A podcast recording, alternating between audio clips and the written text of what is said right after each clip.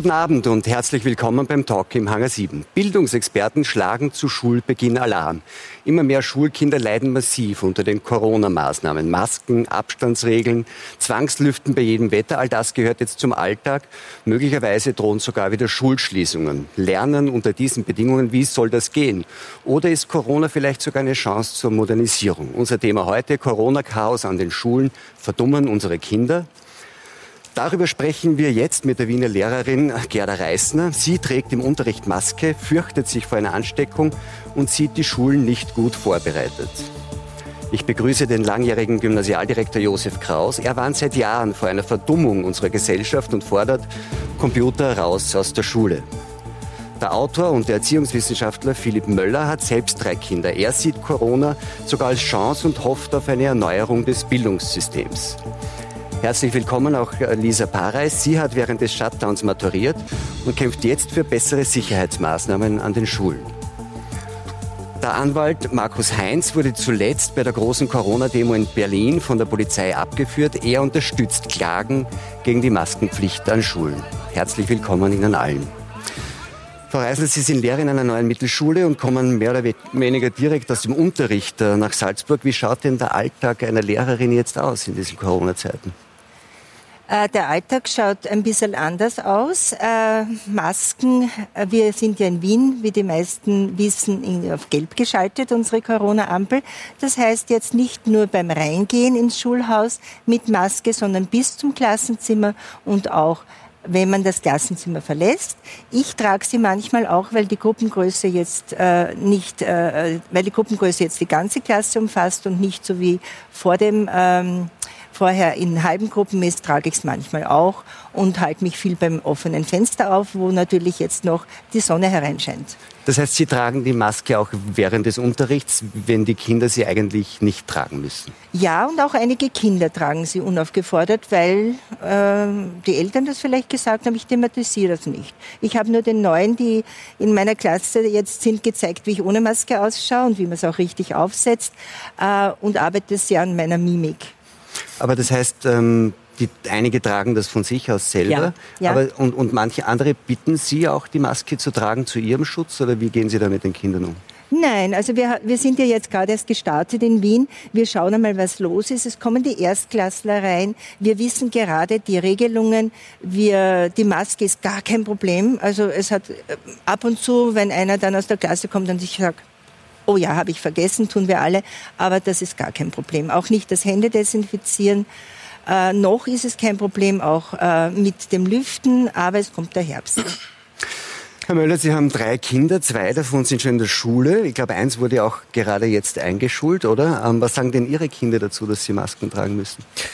Ach, die haben sich daran relativ schnell gewöhnt. Ähm, die werden natürlich immer mal wieder zu Hause vergessen und dann müssen wir noch mal umdrehen mit dem Fahrrad und die holen. Ähm, ich finde es ja einigermaßen sonderbar, wenn dann auch meine zweijährige Tochter sagt, auch, auch, sie will dann auch eine Maske und wenn sich ein so kleines Kind dann eben eine Maske in das Gesicht zieht, ist das für mich nach wie vor ein ungewohnter Anblick. Ähm, ich glaube aber, dass die Kinder damit halbwegs gut klarkommen, wenngleich ich doch sagen würde, dass die Maske tatsächlich äh, eine Art pädagogische Behinderung darstellt. Nämlich in welcher Form? Naja, es ist, weiß eigentlich jeder Pädagoge, dass ähm, die Körpersprache und ganz insbesondere die Mimik ganz, ganz wichtig ist für die ähm, Kommunikation. Wir können uns jetzt mal alle vorstellen oder auch die Zuschauerinnen und Zuschauer zu Hause an den Bildschirmen. Wir hätten jetzt alle Masken auf. Ich glaube, man könnte unsere Gesichter einfach deutlich schlechter lesen. Und wenn es um die Kommunikation zwischen Lehrerinnen und Schülerinnen geht, dann ähm, ist der Gesichtsausdruck wirklich wichtig. Und insofern halte ich die Maske da tatsächlich für eine Art didaktisch-pädagogisches Problem. Also für eine pädagogische Behinderung, wenn man so will, die jedenfalls nur temporär sein sollte. Auf Dauer wäre das nichts, oder? Das ist richtig, ja. Äh, sehen Sie das Problem auch? Nein. Ähm, aber, so, aber, es ist wahrscheinlich tatsächlich so, dass man, wenn man so will, man sagt, man liest das Gesicht eines Menschen und gerade auch eines Kindes. Und in der direkten Kommunikation im Unterricht könnte ich mir vorstellen, dass das schon nicht unwichtig ist. So ich kenne ja die Kinder, vielleicht bei neuen Kindern, aber ich kenne ja meine Schüler. Und äh, ich glaube auch bei der Partie bis zu den Augen können Sie sehr genau sehen, wie meine Gefühlslage ist, auch mit Maske. Gibt es äh, Dissens? Aber ja, äh, also es ist wahrscheinlich tatsächlich eine Frage, wie gut man die Kinder bereits kennt und ob es neue Kinder sind. Ähm, ich denke aber auf Dauer, wir merken das ja alle miteinander, ähm, ist die Maske tatsächlich ähm, eine, eine Barriere zwischen uns. Ich will nicht sagen, dass sie deswegen nicht notwendig ist, aber gute Politik zeichnet sich ja dadurch aus, dass sie verhältnismäßig ist. Und Jens Spahn hat am Anfang der Pandemie gesagt, äh, dass es gut sein kann, dass wir uns alle sehr viel verzeihen müssen. Er hat jetzt auch gesagt, dass mit dem Wissen von heute vieles anders gemacht werden würde. Und ich glaube, er hat ähm, in beiden Dingen recht. Und ich kann mir nicht vorstellen, dass das mit der Maske tatsächlich noch lange aufrechterhalten wird. Zumal in Berlin ist es ja so, dass die Kinder die Maske tatsächlich nur im Schulflur tragen müssen, nicht im Unterricht. Das, ist, das ist, in, das ist in Österreich ja. auch so. Ja. Also es haben nur einige freiwillig, aber im Klassenzimmer keine Maske und auch volle Mimik. Und das halte ich auch für wichtig. Ich denke, im Flur ist das absolut zumutbar. Lüften würde ich auch bei minus 12 Grad für unproblematisch halten. Mal eine Minute das Fenster aufzumachen, das ist recht gesund auch. Das fördert natürlich auch das Denkvermögen, frischer Sauerstoff und so. Das ist alles unproblematisch. Aber ich hielte, wie das zum Beispiel in Nordrhein-Westfalen ja zumindest mal vorübergehend der Fall war, eine dauerhafte Maskenpflicht für Lehrerinnen und Schülerinnen im Unterricht tatsächlich für problematisch. Hm. Frau Barres, haben Sie mit der Maske maturiert? Ich habe mit Maske maturiert, ja. Und wie war das? Das war. Keine Probleme mit dem CO2-Rückatmen, oder? Nein, gar nicht. Also ich war auch eine der wenigen, die wirklich die ganzen fünf Stunden die Maske aufgehabt hat. Aber das hat eigentlich niemanden wirklich gestört. Also wir hatten die Fenster durchgehend geöffnet, weil wir uns das so ausgemacht haben, auch die Tür die ganze Zeit geöffnet. Das war uns halt auch sehr wichtig. Unsere Plätze wurden die ganze Zeit desinfiziert, auch die Tastaturen. Also das war bei uns an der Schule ziemlich cool. Aber hatten Sie also den Eindruck, also es war so quasi eine dieser berühmten Corona-Matura-Veranstaltungen, hatten Sie den Eindruck, dass das wirklich, äh, abgesehen von der Maske, so war wie eh ähm, immer sonst auch? Oder Nein. gingen Dinge nicht, oder was war? Also wie gesagt, in Österreich hat man ja mündlich nicht maturieren können. Da hat man ja die Noten äh, vom Ganzjahreszeugnis bekommen als mündliche Maturanote. Das war mal ganz anders und auch ganz viele Veranstaltungen vor. Also wir hatten den Matura-Streich gar nicht oder die Vollversammlung, wo man vorgelesen bekommt, man darf nicht schummeln und das sind die Konsequenzen und so. Das hatten wir auch alles gar nicht. Da ist dann unsere Direktorin durchgegangen. Also da war vieles sehr anders und auch der Kontakt untereinander war ganz anders, weil ich war in einer Schule mit 1200 Leuten und es war halt dann nur die achte Klasse da und wir waren wirklich verstreut im zweiten Stock, im ersten Stock, in der Aula, dass wir uns gar nicht begegnen konnten am Schulflur auch. Also das war ziemlich anders als der Schulalltag. Aber Sie wollten doch auch in, äh, mündlich in Gesang maturieren, ne? Genau, ich wollte in Gesang maturieren. Geht jetzt eh auch nicht mit Corona-Ampel gelb, also... Aber man ja. hätte, hätte man nicht mit Maske auch singen können? Hätte man auch singen können, aber ist natürlich doch was anderes. Also gerade irgendwie zum Einstudieren und Einlernen. Natürlich funktioniert es auch, aber gerade wenn man Musicals oder so singt, ist das immer viel mit Gestik, Mimik, viel theatralisch. Also Hat man lieber sein lassen. Herr Heinz, jetzt haben wir gehört, die Lehrerin trägt Maske, die Schülerin findet es überhaupt nicht schlimm, der Vater von Schulkindern findet es eigentlich auch nicht schlimm. Was haben Sie eigentlich gegen die Maske? Also ich habe sehr viele Erfahrungen mit Mandantschaft, also gerade auch Kinder, die dadurch sehr leiden. Also viele haben ja gesundheitliche Einschränkungen, das sind ja die Fälle, die wir kriegen und die werden halt in der Schule massiv diskriminiert. Aber, aber, wenn die tatsächlich eine medizinische Indikation haben, kriegen sie auch einen Befreiungsattest. Ja, Moment, theoretisch ja. Sie kriegen einen Attest, allerdings nur, wenn die Ärzte mitmachen. Da haben wir das erste Problem. Und das ist in vielen Arztpraxen, Arztpraxen nicht selbstverständlich, weil die Ärzte Angst haben, dass sie das nicht ausstellen dürfen. Das geht so weit, dass wirklich auch ältere Leute, die wirklich massiv gesundheitliche Einschränkungen haben, kein Attest kriegen. Und bei den Schülern ist es dann oft so, dass die dann teilweise, ich habe vorher noch mit einer befreundeten Lehrerin gesprochen, die dürfen trotz Attest nicht in die Schule. Das entscheidet teilweise der Schulleiter. Du hast zwar einen Attest, du darfst trotzdem nicht rein. Wenn du keine Maske trägst. Genau. Äh, jetzt, äh, Sie sind ja Anwalt, unterstützen also auch Klagen von Eltern gegen das Maskentragen. Wie erfolgreich sind Sie denn da bis jetzt? Ja, momentan ist es eigentlich so, dass es gar nicht vor die Gerichte muss, weil es reicht meistens in vielen Fällen, dass man wirklich mal die Schulen anschreibt und ihnen einfach sagt, ihr habt keine Rechtsgrundlage, weil da fängt's an. Wir haben jetzt über, über unseren Verein Klagepaten, haben wir in NRW diese Maskenpflicht, die ja galt, mit 4.000, 5.000 Schreiben. Jetzt haben wir die Politik dazu gebracht, das zurückzunehmen. Und meistens ist es einfach so, dass die Rechtsgrundlage fehlt und in Schulen muss man dann nur vermitteln. Also so geht's nicht. In manchen Fällen muss man klagen, aber das kriegt man dann durch. Das ist nur immer die Frage, ob die Eltern sich das finanziell leisten können oder ob man sich das traut. Aber meistens kriegt man das durch. Das heißt, Sie hatten Fälle, in denen Sie geklagt haben, weil die Schule nicht reagiert hat auf, auf das Schreiben und haben dann auch für diese Eltern, die geklagt haben, vor Gericht Recht bekommen. Also ich musste bisher noch nicht klagen, weil es reicht meistens, dass man wirklich mal deutliche Schreiben schickt. Aber viele meiner Kollegen machen da natürlich einiges und wir wissen eigentlich vorher, wo wir gerichtlich durchkommen und wo nicht. Okay. Und wie gesagt, es hängt ganz oft an der Rechtsgrundlage. Sie persönlich sind ja von der Maskenpflicht befreit. Haben Sie, sind Sie schwer lungenkrank oder wie haben Sie das geschafft? Das ist meine private, ja, gesundheitliche Geschichte und die werde ich nicht im Fernsehen öffentlich sagen.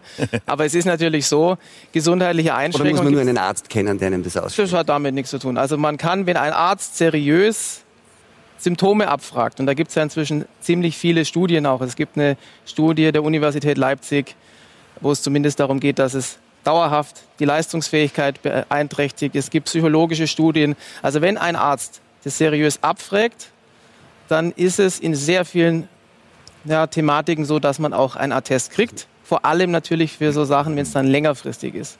Jetzt ist ja so, ähm, Frau Reißen zum Beispiel sagt, sie trägt Maske, weil sie ähm, ein Risiko sieht für sich, nicht? Also Nein, ähm, weil ich gern eine kleinere Gruppe hätte. Aber im Moment mit den steigenden äh, Corona-Zahlen, mit der Ampel gelb, nehme ich es einfach und auch um ein bisschen das Bewusstsein zu schaffen. Leute, ich gehöre zu denen, wo ein bisschen äh, mehr Respektabstand ist. Es ist eigentlich mehr ein Zeichen. Und darum bin ich gar nicht so unfroh, dass auf den Gängen die Masken sind, weil es doch mehr erinnert. Hätten wir mit Grün gestartet, wäre es vielleicht so die Idee, ist eh alles in Ordnung. Also die Maske am Gang, nicht in der Klasse, wir haben es nicht in der Klasse, noch nicht. Äh, nein, ist gar nicht vorgesehen, äh, ist ein bisschen ein Zeichen auch. Ein, ein, ein, Symbol. Das ist ja interessant, weil das ja gar nicht so einfach ist, weil ja letztendlich ist es ja eine Verpflichtung, nicht, die dann irgendwie ausgegeben wird. Mhm. Und für die braucht es eine Begründung, und zwar auch eine sachliche Begründung. Und das haben auch hier in der Runde schon Politiker gesagt, ja, ob das jetzt sachlich wirklich begründet ist, weil es hilft, wissen wir gar nicht so genau. Wir sehen es als pädagogisches Symbol und das ist die Frage, ist das dann wirklich sinnvoll, Menschen zu etwas zu zwingen, obwohl es jetzt sachlich gar nicht gerechtfertigt ist, sondern nur als Symbol auf Abstand und auf Distanz und auch auf Gefährlichkeit. Ist das wirklich sinnvoll? Es ist aber schon so, dass es Masken gibt, die ein bisschen besser sind als die Einwegmasken. Wir haben zum Beispiel die, äh, Nanomaske, die auch das, äh, die organisieren wir uns selber, die ein bisschen besser ist, als wenn man dann nur so eine Einwegmaske hat. Also ich denke, äh, Vorsicht ist die Mutter der Porzellankiste. Es ist nicht meine Angst und Sorge. Ich wurde, glaube ich, als ich fürchte mich. Ich habe berechtigte Sorge. Und wenn ich jetzt über 60 bin, wie schon so äh, offengelegt wurde, 61, dann kann ich auch ähm, mir das, was, auch wenn es noch nicht evidenzbasiert ist, aber zumindest schützt, wenn ich einen Schnupfen und einen Husten habe. Also warum nicht? Herr Kraus, Sie waren ähm, Deutschlands äh, oberster, man hat auch gesagt, härtester äh, Gymnasiallehrer und auch Schulpsychologe. Jetzt gibt es Leute, Herr Heinz hat das auch in, in, an, an verschiedener Stelle schon gesagt, die sagen, dass diese Maskenpflicht für Schüler in den Schulen so irgendwie an Kindesmisshandlung grenzt. Äh, glauben Sie, dass Kinder äh, Probleme kriegen können durch die Maske? Es ist umstritten. Es ist rechtlich umstritten und es ist medizinisch umstritten. Da gibt es unterschiedliche Positionen und da sind wir nahe beieinander. Solange das nicht juristisch und medizinisch eindeutig geklärt ist, gilt für mich der Grundsatz, ähm, Vorsicht ist die Mutter der Porzellankiste. Ja, da kann man natürlich differenzieren nach Regionen, nach Inzidenzrate. Da gibt es Regionen, da ist die Inzidenzrate also pro 100.000 Woche bei 10. Da kann man das ein bisschen lockerer angehen. Äh, ich komme aus einer Stadt, äh, dort haben wir die 50 sich jetzt diese Woche überschritten. Da muss man vielleicht ein bisschen strenger sein. Aber bevor ich warnen möchte, äh, das Thema Bildung in Corona-Zeiten auf die Maske zu reduzieren.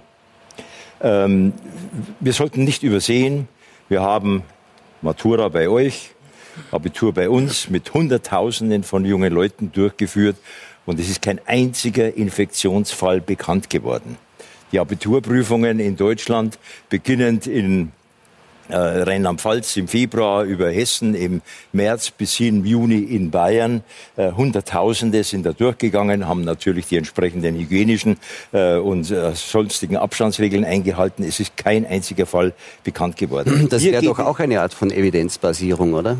Nämlich, dass es eigentlich. Ja, gut, zumindest warne ich vor einer Hysterisierung dieser einen Frage. Ähm, mir geht es um was anderes. Wenn wir das Thema Bildung in Corona-Zeiten diskutieren, dann müssen wir zwei Dinge zur Kenntnis nehmen, die vielleicht jetzt widersprüchlich klingen. Corona hat Probleme aufgedeckt, aber Corona hat auch Probleme zugedeckt. Ich fange mal mit dem Letzteren an. Corona hat zugedeckt den Niveauverlust in vielen unserer Schulen. Deshalb zugedeckt, weil mit Rücksicht auf die Situation die Noten hervorragend ausgefallen sind. Also sie wurden verschenkt, meinen Sie? Äh, das ist jetzt sehr hart äh, ausgedrückt, aber quer durch die 16 deutschen Bundesländer sind die Abiturnoten besser geworden. Ja, äh, gut versteht man ja aus pädagogisch-psychologischen Gründen irgendwo da wird etwas zugedeckt. Es wird auch äh, zugedeckt, dass unsere Schulen ich nehme an, das ist Österreich, in Österreich nicht recht viel anders wie in Deutschland, äh, was die hygienischen Verhältnisse betrifft, was die baulichen Voraussetzungen betrifft, nicht in einem optimalen Zustand sind. Mhm. Ja, was Toilettenanlagen betrifft, was äh, Desinfektionsmöglichkeiten betrifft, was Lüftungsmöglichkeiten Heißwasser betrifft. zum Beispiel, nicht? Warmwasser. Ja, ja, äh, richtig. Waschbecken und so weiter und so weiter. Ähm, also, also bitte Vorsicht, äh, jetzt das äh, zu konzentrieren auf das Thema Maske Gut, aber dann bleiben wir jetzt gar nicht bei der Maske, da können wir uns, glaube ich, eh nicht einigen, da gibt es unterschiedliche Ansichten, aber was Sie sagen, dass da einiges zugedeckt wurde und jetzt bleiben wir vor allem bei den Leistungen. Und auch was dass, aufgedeckt dass, wurde. Was zugedeckt wurde, weil, weil man dann irgendwie gesagt hat, ich weiß nicht, Sie, Sie haben sofort mit dem Kopf geschüttelt und gesagt, es wurde verschenkt, aber das war ja so, es waren plötzlich die Leistungen besser, hatte ja zu tun, dass es sozusagen diese totale Ausnahmesituation mit dem Lockdown war. Und jetzt ist, auch wenn man sich ähm, in der Maskenfrage nicht ähm, einigen kann, dann ist ja dann trotzdem auch wieder so vor der Tür, dass es wieder genau in eine solche Situation auch mit Lockdowns kommen kann. Und deswegen würde ich vorschlagen, dass wir uns kurz anschauen, was denn passieren wird, wenn die Ampel sich von grün, jetzt sind wir ja schon gelb in Wien, wieder in Richtung rot bewegt. Ampel auf Gelb. Im Musikunterricht darf nur noch mit Maske gesungen werden. Sport soll nur noch im Freien stattfinden. Außerhalb des Klassenzimmers müssen Lehrer und Schüler einen Mund-Nasenschutz tragen. Ampel auf Orange. Alle Schulveranstaltungen neben dem Unterricht werden abgesagt, wie etwa Weihnachtsfeiern und Theateraufführungen. Auch gemeinsames Mittagessen soll, wenn möglich, vermieden werden. Alarmstufe Rot. Bei der höchsten Gefahrenstufe bleiben die Schulen geschlossen und die Kinder zu Hause. Lernen müssen sie alleine, ohne direkten Kontakt zu Lehrern und Mitschülern. Herr Kraus, und das wollte ich Ihnen fragen. Wir, wir sind dann wieder in der Situation, wie wir sie im Frühjahr hatten, wenn es tatsächlich wieder zu Schulschließungen kommt. Wenn das dann wieder öfter kommt und länger dauert, kriegen wir dann ein, wirklich auch durch Corona noch einmal ein substanzielles Problem in den Schulen? Also äh, vorausgeschickt äh, einfach eine statistische Zahl. Der Lockdown hat dazu geführt, dass Schüler je nach Jahrgangsstufe und wöchentlichem Stundenumfang in dem zurückliegenden Schuljahr zwischen 300 und 400 Unterrichtsstunden nicht bekamen. Das ist ein Drittel eines Schuljahres. Und das aufzuholen wird verdammt schwierig werden, wird verdammt schwierig werden. Da ist die Digitalisierung äh, von Unterricht eine kleine Hilfe.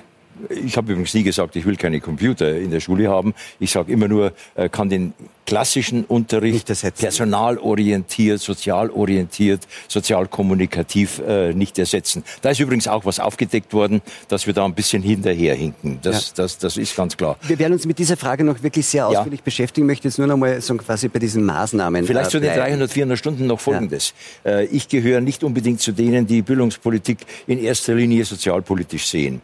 Äh, und ich habe ein bisschen Probleme zu sagen, eigentlich bislang immer gehabt, naja, also der Bildungserfolg ist von der sozialen Herkunft abhängig. Aber Corona mit einem Unterrichtsausfall von 300 bis 400 Stunden macht diese Kluft größer. Denn Kinder aus bildungsbeflissenen Elternhäusern, die kriegen das zu Hause auch ohne Computer. Ja, da wird mit denen was gelesen, da wird mit denen diskutiert, äh, da geht man ins Museum, da schaut man dieses oder jenes an und diskutiert darüber. Das tun sogenannte, ist ein verächtlicher Begriff, der mir eigentlich nicht gefällt, bildungsferne Schichten nicht. Darum ist meine große Sorge, dass diese 300, 400 Stunden vor allem zu Lasten der Bildungsferneren gehen. Und dass das, wenn das noch einmal kommt zu Schulschließungen, sich noch einmal fortsetzt und noch einmal auch verstärkt. Deswegen ja viele Leute sagen, eigentlich müsste man, auch wenn es dieses Ampelsystem vorsieht, sagen, Schulschließungen sollte es gar nicht mehr geben. Man sollte eigentlich wirklich ausschließen, dass es noch einmal Schulschließungen gibt und möglicherweise etwas mehr Risiko eingehen, weil der Kollateralschaden auf der anderen Seite, wie Sie ihn ja auch geschildert haben, zu groß wäre. Wie sehen Sie das, Herr Müller? Na, also es ist total schwer, äh, Gesundheit und Bildungserfolg hier miteinander abzuwägen. Ich glaube aber trotzdem, dass es total wichtig ist, dass wir anfangen, wirklich groß angelegte interdisziplinäre Forschung zu starten. Das heißt, nicht nur die gesundheitlichen Folgen von Corona und von Lockdowns zu betrachten, sondern und Erfolge eventuell, sondern eben auch die wirtschaftlichen, die sozialen, die pädagogischen. Und natürlich haben Sie vollkommen recht, wenn Sie sagen, das Ganze wird das nochmal verstärken. Insofern äh, kann ich nur hoffen, dass Bildungspolitikerinnen und Politiker in Deutschland und in Österreich und möglichst auch woanders mit mehr Fingerspitzengefühl daran gehen. Ich sage es nochmal, wir müssen uns wahrscheinlich vieles verzeihen, auch Fehlentscheidungen. Ich möchte auch ähm, gerade sollten wir sie nicht wiederholen. Richtig, rückwirkend betrachtet nicht in der Haut von Entscheiderinnen und Entscheidern gesteckt haben, die solche Entscheidungen daneben treffen mussten in dieser für uns allen total neuen Situation. Aber wir müssen daraus lernen. Und ich denke, wir müssen ganz klipp und klar festsetzen, dass Schulschließungen auf jeden Fall vermieden werden sollten, weil das also wirklich wie eine Abrissbirne durch die schulische Bildungslandschaft geht, auch durch andere, auch die, die, die Universitäten, die Studentinnen und Studenten haben auch unheimlich darunter gelitten, weil Studieren ist natürlich auch etwas Soziales, da geht man hin, da trifft man Leute, das liegt ja alles flach. Also das sollte in jedem Darum Fall. würde ich auch im Moment eine andere Prioritätensetzung, was äh, Finanzinvestitionen betrifft, äh, setzen. Ja? Priorität muss der reguläre Unterricht haben. Im personalen Bezug zwischen Lehrkräften und Schülern. Ähm, jetzt zu sagen, wir kaufen für 42.000 Schulen in Deutschland so und so viele Laptops und, und so weiter und so weiter mehr. Wer ist der Nutznießer? Die IT-Industrie, sage ich jetzt mal sehr verkürzt. Nein, nein, nein. Das, das würde ich nicht sagen. Ja, das da sind doch vor, ist doch vor allen Dingen die junge Generation, die das auch braucht. Ja, mal, mal, mal, mal langsam, mal langsam. Da können wir vielleicht später noch drüber reden. Ein Teil dieses Geldes würde ich investiert haben, lieber investiert haben, in Schulbaumaßnahmen, in Hygienemaßnahmen, zum Beispiel Lüftungsanlagen, Ja. Luftreinigungsgeräte und so weiter mehr.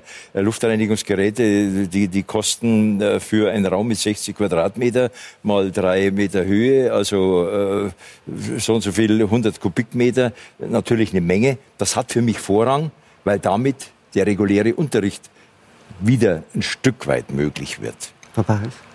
Das würde ich eigentlich gar nicht so sagen. Also ich glaube, das Problem mit den ganzen Lüftungen und den vielen großen Gruppen und dem, eh wie Sie schon vorher gesagt haben, viel zu vielen Kindern einfach in den Schulklassen könnte man einfach ganz einfach lösen, indem man einfach externe Räume anmietet, die Gruppen kleiner hält, auch wirklich das normal Einfach. macht. Also in Wien bei uns, wir haben so viele Volkshochschulen, die Räume stehen leer und in den ja. Schulen die Gänge, Ja. da, da prallt sich's zusammen. Also das, ist wirklich sehr das sieht in Deutschland fragwürdig. anders aus. Also wir haben Raumnot ohne Ende. Ich weiß, dass ganz viele Fachunterrichtsgeschichten äh, äh, nicht stattfinden können, weil es keine Fachräume mehr gibt, weil die Schulen überquellen. Also mal eben schnell Räume anzumieten, ich glaube, das wäre zumindest in den Schulen, die ich in Deutschland kenne, Vielleicht, nicht so vielleicht leicht. nur eine Zahl, die geht ja durchaus in Ihre Richtung.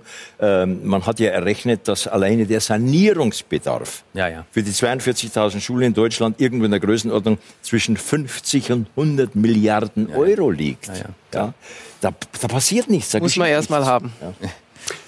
Wobei natürlich, also die Grundfrage ist ja, und das verstehe ich nicht, warum wir aktuell über Schulschließungen diskutieren, weil keiner stellt sich so richtig die Frage, war das überhaupt nötig? Natürlich, im März bin ich auch noch zumindest juristisch mitgegangen, da kann man sagen, wir wissen es nicht, wir machen mal vorsichtig, aber weil jetzt hier an der Runde schon ein paar Mal kam, naja, wenn es juristisch und medizinisch noch nicht klar ist, dann machen wir mal auf gut Glück. Also zunächst mal, es geht hier um Auf gut Glück nicht, auf Vorsicht. auf Vorsicht, okay, sagen wir vorsichtig. Und Grundrechtseinschränkungen muss man rechtfertigen. Und diese Rechtfertigung sehe ich nicht. Die sehe ich überhaupt nicht. Und parlamentarisch absichern. Parlamentarisch, wir haben schon in Deutschland regiert nur die Exekutive seit Monaten. Aufhebung der Macht, äh, der, der, der, Gewaltenteilung. Ganz, genau, Gewaltenteilung. Das ist eines unserer ganz großen Themen. Das funktioniert überhaupt nicht. Es wird einfach behauptet, wir müssen Schulen schließen. Ich habe vorhin noch mal eine Studie der TU Leipzig war es, glaube ich, gelesen, die Dresden. Da haben sie auch gesagt, dass das die Schulen in keiner Weise irgendwie Infektionsherde oder sonst was waren. Und trotzdem diskutiert mhm. man, ich meine jetzt in Österreich vielleicht mehr als in Deutschland immer, wir müssen Schulen schließen. Wo ist denn die Begründung dafür, dass wir so stark in die Rechte der jungen Generation eingreifen? Die sehe ich nicht. Ich finde noch ein Zusatzthema interessant, weil Sie ja gesagt haben, äh, die Eltern kommen und die, und, und die Kinder haben Probleme. Ich finde es sehr interessant, dass diese ganze Frage nach den Schulschließungen und der Angemessenheit der Maßnahmen fast überall diskutiert wurde, aber kaum im Bildungswesen. Das heißt, Bildungspolitiker, Lehrer, Schülervertreter haben eigentlich diese Diskussion nicht geführt, sondern eigentlich ohne Diskussion ganz schnell, sehr viel schneller als viele andere einfach akzeptiert, das ist jetzt so. Eigentlich interessant, man sagt, das wären ja eigentlich die Diskursräume, in denen sowas stattfindet. Ja, aber es bleibt über. Ich bin ja an die normative Kraft des Faktischen gebunden, sprich, ich muss das tun, I have to deal with what I have got. Ich muss das machen, was mir jetzt in der Schule, ich bin jetzt als Lehrerin, heißt, zack, die Schule ist zu. Wir machen Distance Learning. So, okay. Aber haben Sie es nie diskutiert mit Kollegen in den Schulgemeinschaftsausschüssen, weiß ich nicht, zu der Gewerkschaft, in der Berufsvertretung zu sagen, Nein, ist das wirklich angemessen? Zu dem Zeitpunkt nicht, als es erfolgte. Jetzt vielleicht, aber wir hatten noch viel zu wenig Wissen. Es wurden die Bilder geschürt, äh, Angst, äh, schreckliche Italien. Bilder waren zu sehen. Ja, wie soll man mit wenig Information und selbst Virologen geben zu, dass sie das damals noch nicht wissen, umgehen? Mittlerweile sind wir klüger. Mittlerweile wissen wir, wo die Infektionsherde sind. Äh, und jetzt Professionalisierung. Ja, schön wäre es, wenn, wenn die Schulen schön ausgebaut werden, aber das macht das Lernen nicht aus.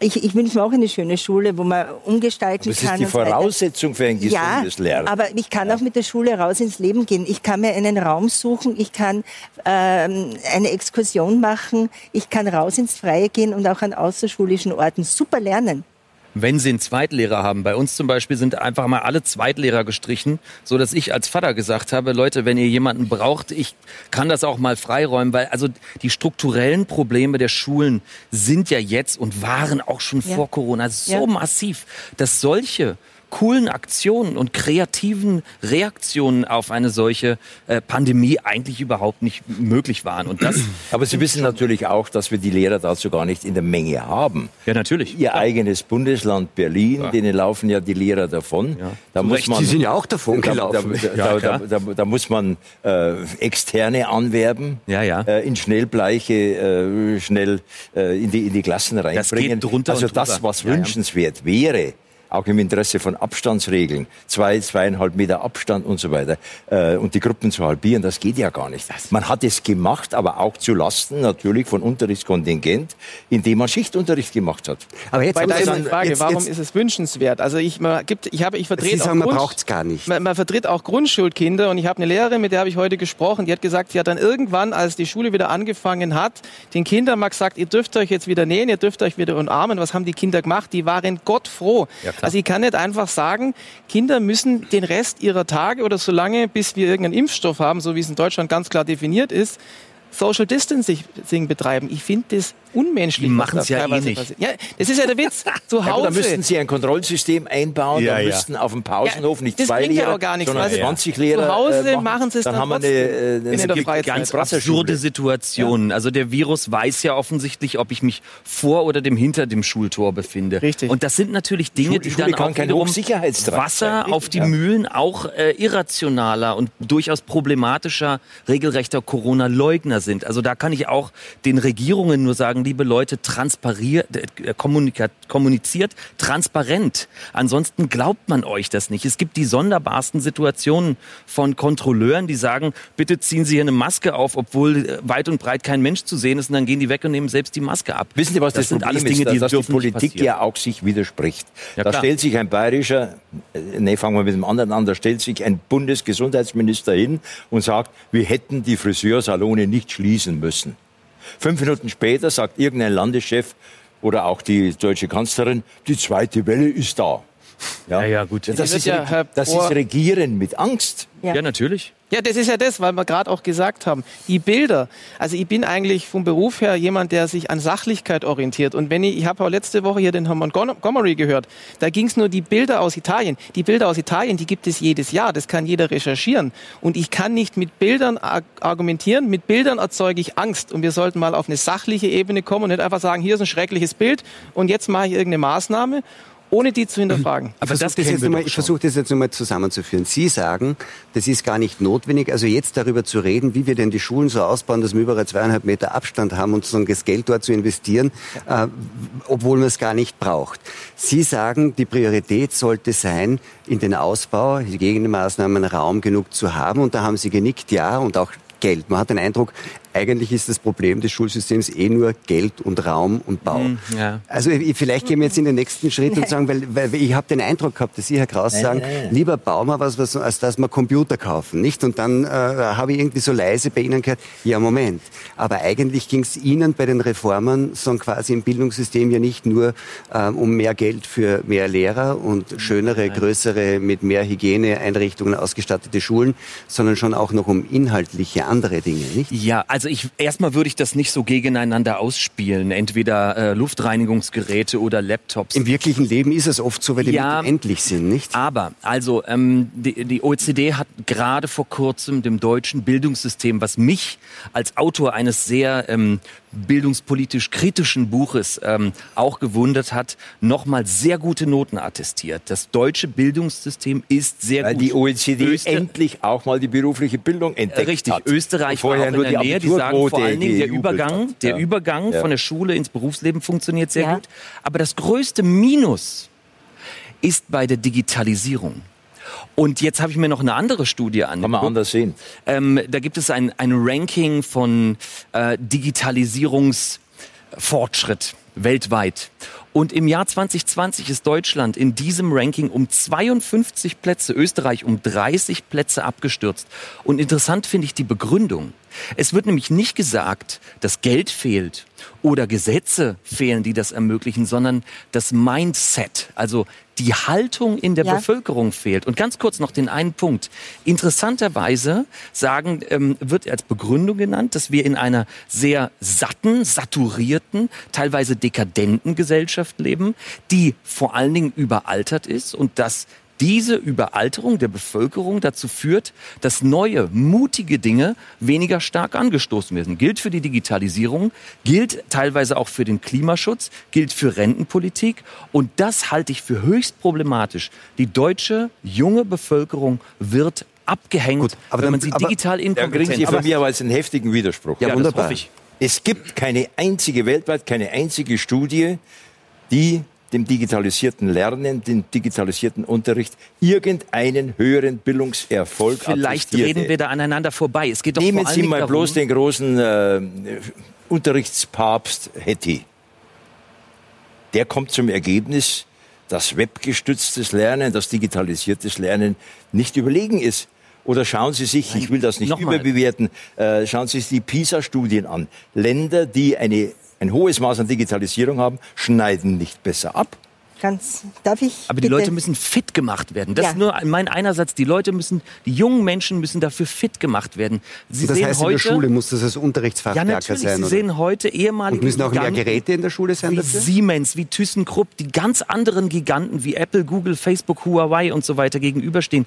Die deutsche Volkswirtschaft wird doch abgehängt, wenn wir die jungen Leute in die digitale Inkompetenz überlassen ich, ich will ja nicht puristisch sagen, dass ich kein Fach Informatik haben will, dass ich keine Computer äh, haben will. Ich will nur die puristische Vorstellung, Digitalisierung ist der tolle Weg. Homeschooling ist der tolle nein, Weg. Ich glaube, das ist ein methodisches Additum. Also Eben. ich glaube beim Homeschooling, da können wir uns dann auch einigen, weil ich habe selber ähm, Vorlesungen gemacht im Baurecht mit den Studenten und ich habe auch ganz klar gemerkt, und ich habe sie auch gefragt, was nehmt ihr dann mit? Und das ist extrem weniger als sonst, weil das einfach fehlt. Aber natürlich, man braucht diese digitale Bildung, die brauchen wir schon, weil sonst wird man zu vielen Ländern abgehängt. Aber natürlich sollte nicht ähm, Homeschooling die Alternative sein. Gut, möchten auch manche, aber Lernen am Computer mit dem Lehrer, das ist was komplett anderes. Wenn ich da vor dem Monitor mit Microsoft Teams hock, das ist komplett anders. Also Darf ich drei Sätze Beide haben recht sagen? letztlich. Erstens einmal jung und alt. Es ist nicht gesagt, dass der Digital Native auch firm ist äh, am Computer und gerade in unserer äh, E-Learning-Gruppe und auch in den ähm, Gruppen, wo ich bin, sind sehr viele ältere Damen, die mhm. sehr firm sind. Mhm. Äh, und sich auch interessiert haben. Das Zweite, Computer ist natürlich ein Werkzeug, ein Tool.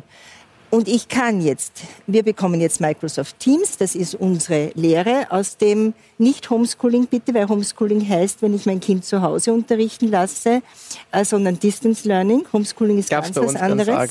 Ja, also ähm, und da ist es so, ich kann jetzt Microsoft Teams oder alles nützen. Aber Entschuldigung, dass ich da nur kurz unterbreche. Ja, Mit gerne. Homeschooling ist aber schon, dass die Kinder zu Hause bleiben. Also der Homeschooling im Klassischen ist, dass die Eltern die Kinder unterrichten, aber was gemeint ist, ist, dass die Kinder Ja, trotzdem aber der Begriff wird zu Hause. Ja, aber zu Hause unterrichtet Er werden und nicht in der. Schule sind. Das gab es vorher nur schon. bei Evangelikalen eigentlich. Es ist Fernunterricht. Oder bei den Freilehrern. Ja, ja, das ist ja auch in gut. Amerika. Ja, ja, Nur, genau. ich kann jetzt das, das, äh, meine Plattform verwenden als Lehrer, um Arbeitsblätter hochzuladen und zu, zu spammen mit Arbeitsblättern. Oder ich kann interaktiv Blended Learning, also das heißt, ähm, eine, eine Mischung aus digital und analog äh, verwenden. Ich kann jetzt Impulse geben. Und bitte, wir haben auch die Kinder per Zoom da gehabt und im Breakout Room äh, Konferenzen gehabt. Warum kann ich da nicht Nähe erzeugen? Und die Lehrer, und es gibt eine Studie von der Bildungswissenschaft Wien, die hat mich sehr gefreut, von 300 Lehrern, äh, 3000 bitte nachlesen, lernen Covid-19, wenn ich jetzt einen Unsinn sage. Aber es waren, glaube ich, 3000 das Sample, die gesagt haben, sie fühlen sich jetzt besser drauf in der Digitalisierung. Und dadurch haben wir eine, wirklich einen Aufschwung gehalten, den wir nie gedacht hätten, dass sich auch gesetztere Lehrer, die früher gesagt haben, auch beschäftigen mussten. Und es gibt genug Angebote. Äh, weil es war die, die Stimme der Lehrerin, Frau Bares, die Stimme der Schülerin. Jetzt, Sie sind 18, Sie haben jetzt maturiert. Ähm, wa- was Herr Möller da auch fordert, ähm, dass man sagt, irgendwie Digitalisierungskills stärker so quasi in den Unterricht einzubauen, haben wir das nicht schon längst? Sind Sie damit nicht ohnehin aufgewachsen? Absolut nicht, nein. Also das erste Mal, wo wir irgendwas mit dem Laptop oder mit dem Handy gemacht haben, war, wie wir alle zu Hause waren, Corona-bedingt. Also zu sagen, dass unsere Schule im digitalen Zeitalter angekommen ist, ist ein absoluter, also eine absolute Lüge. Also teilweise sitzen wir dann in der Schule, schauen uns vielleicht ein YouTube-Video an und dann fragt mich meine Lehrperson, wie sie jetzt YouTube Autoplay abdreht. Also solche normalen Sachen, wo man sich denkt, Okay. also das verwendet man ja auch im Alltag zum Musik hören oder was auch immer oder Ja, du, du, irgendwas aber sie anderes. nicht. Ja, aber ich denke mir, das ist doch urschade. Also es gibt so viele coole Angebote, gerade auf Zoom, die Breakout-Sessions oder Brain Raining auf irgendwelchen Websites. Also man kann wirklich coolen Unterricht auch gestalten. Es muss nicht immer alles nur Frontalunterricht sein. Ich finde, also ich sel selber habe super gefunden, dass wir teilweise uns selbst was erarbeitet haben, was wir dann im Unterricht besprochen und vertieft haben. Was haben wir normalerweise nie gemacht, als wir in der Schule waren. Also da haben wir geschickt bekommen, lest mal den Zeitungsartikel und wir reden dann in Englisch drüber, wo wir dann für die Matura geübt haben, mündlich, wo wir noch dachten, dass wir mündlich maturieren. Aber das hat einfach so viel anderes Lernpotenzial geboten, was man einfach gar nicht ausgeschöpft hat, was wirklich schade ist. Das heißt, Sie meinen nicht, dass man das nicht nur einsetzt, wenn man die Schule nicht mehr betreten kann, sozusagen in diesem Genau. Distance Learning, sondern dass man es auch stärker integriert und diese, diese Möglichkeiten, die wir jetzt nur in Anspruch nehmen, weil es nicht anders geht oder weil es nicht anders ging, in den, in den Lernalltag integrieren. Da haben Sie ähm, leisen Widerspruch erkennen Nein, lassen. nein, kein Widerspruch. Ich glaube, wir sind, ich versuche jetzt mal einen äh, ersten Konsens herbeizuführen, wir sind uns einig darin, dass wir den medial mündigen jungen Menschen haben wollen. Mündig heißt, dass er mit Information mündig, kritisch, differenziert umgeht. Das am Computer, im Internet oder was weiß ich, bei Wikipedia auszuprobieren, setzt voraus, dass er erstmal sinnentnehmend lesen kann, dass er wichtige Informationen von Schrottinformation unterscheiden kann, dass er keiner Ikonomanie, also keiner Bildsucht ausgesetzt ist, dass er Kommunikation als was Personales, Soziales erlebt und nicht zum Masseneremiten wird, was ja viele unserer Schüler leider geworden sind. Die Hälfte unserer Schüler im Alter von 12, 13, 14 äh, bastelt äh, pro Tag mehr am Mäusekino rum, als sie in der Schulbank sitzen. Ja? Also da müssen wir aufpassen, dass wir das nicht noch zusätzlich fördern. Also, der Digital Native, ja, aber wir müssen aufpassen, dass er nicht, jetzt ein Wortspiel, zum digitalen Naivling wird. Wenn ich da kurz einhaken darf, also ich bin ja selber in der jungen Generation Digital Native und das Ganze, aber was ich merke, was wir während der Corona-Zeit oder was auch immer gemacht haben, wo wir am Handy waren, wir haben miteinander kommuniziert, wir haben gefragt, wie geht's euch, wir haben die Familie angerufen.